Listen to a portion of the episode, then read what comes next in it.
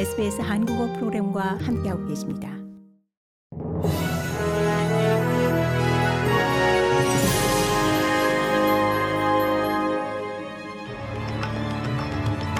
(2023년 1월 27일) 금요일 오전에 SBS 한국어 간추린 주요 뉴스입니다. 미얀마 경제 고문이었던 호주인 션 터넬 박사가 이 사면을 받아 석방된 결정을 뒤집은 미얀마 군사 정권의 결정에 호주 정부가 깊은 우려를 표했습니다. 2021년 미얀마 군부가 쿠데타로 정권을 잡은 후 션 터넬 교수는 공무상 비밀 엄수법 위반 혐의로 650일 동안 구금됐지만 지난해 말 사면으로 석방돼 호주에 도착했습니다. 하지만 미얀마 군사 정권은 사면을 무효화하고 이 미얀마 법원에 출두하라는 소환장을 발부했습니다.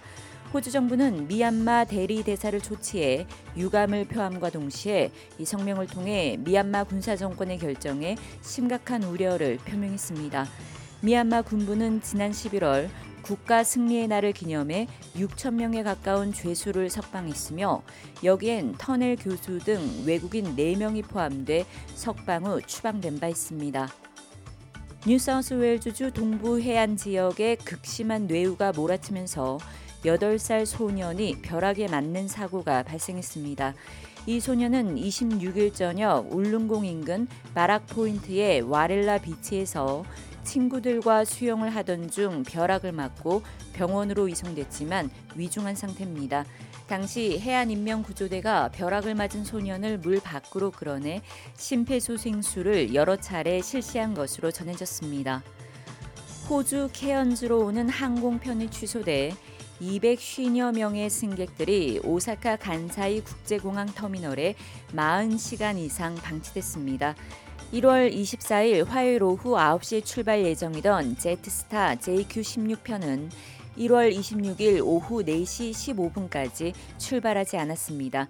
항공편 취소에도 침실이나 음식물 제공이 안 돼 외부 온도가 영하로 떨어진 상황에서 승객들은 터미널에서 밤을 보내야 했습니다.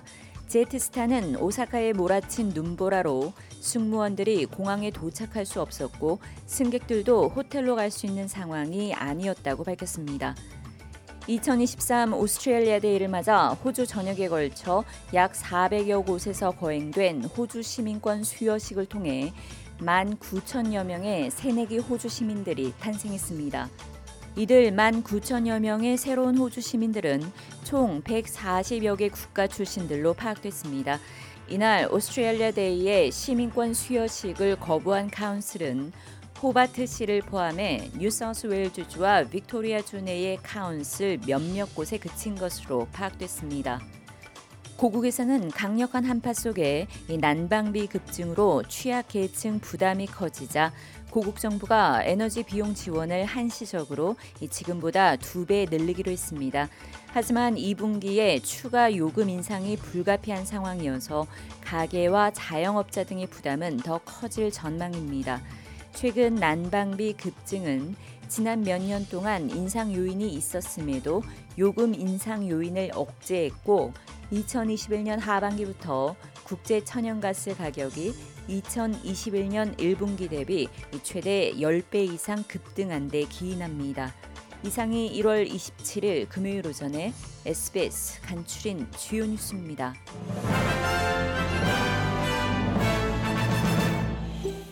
더 많은 이야기가 궁금하신가요? 애플 포드캐스트, 구글 포드캐스트, 스포티파이 또는 여러분의 포드캐스트를 통해 만나보세요.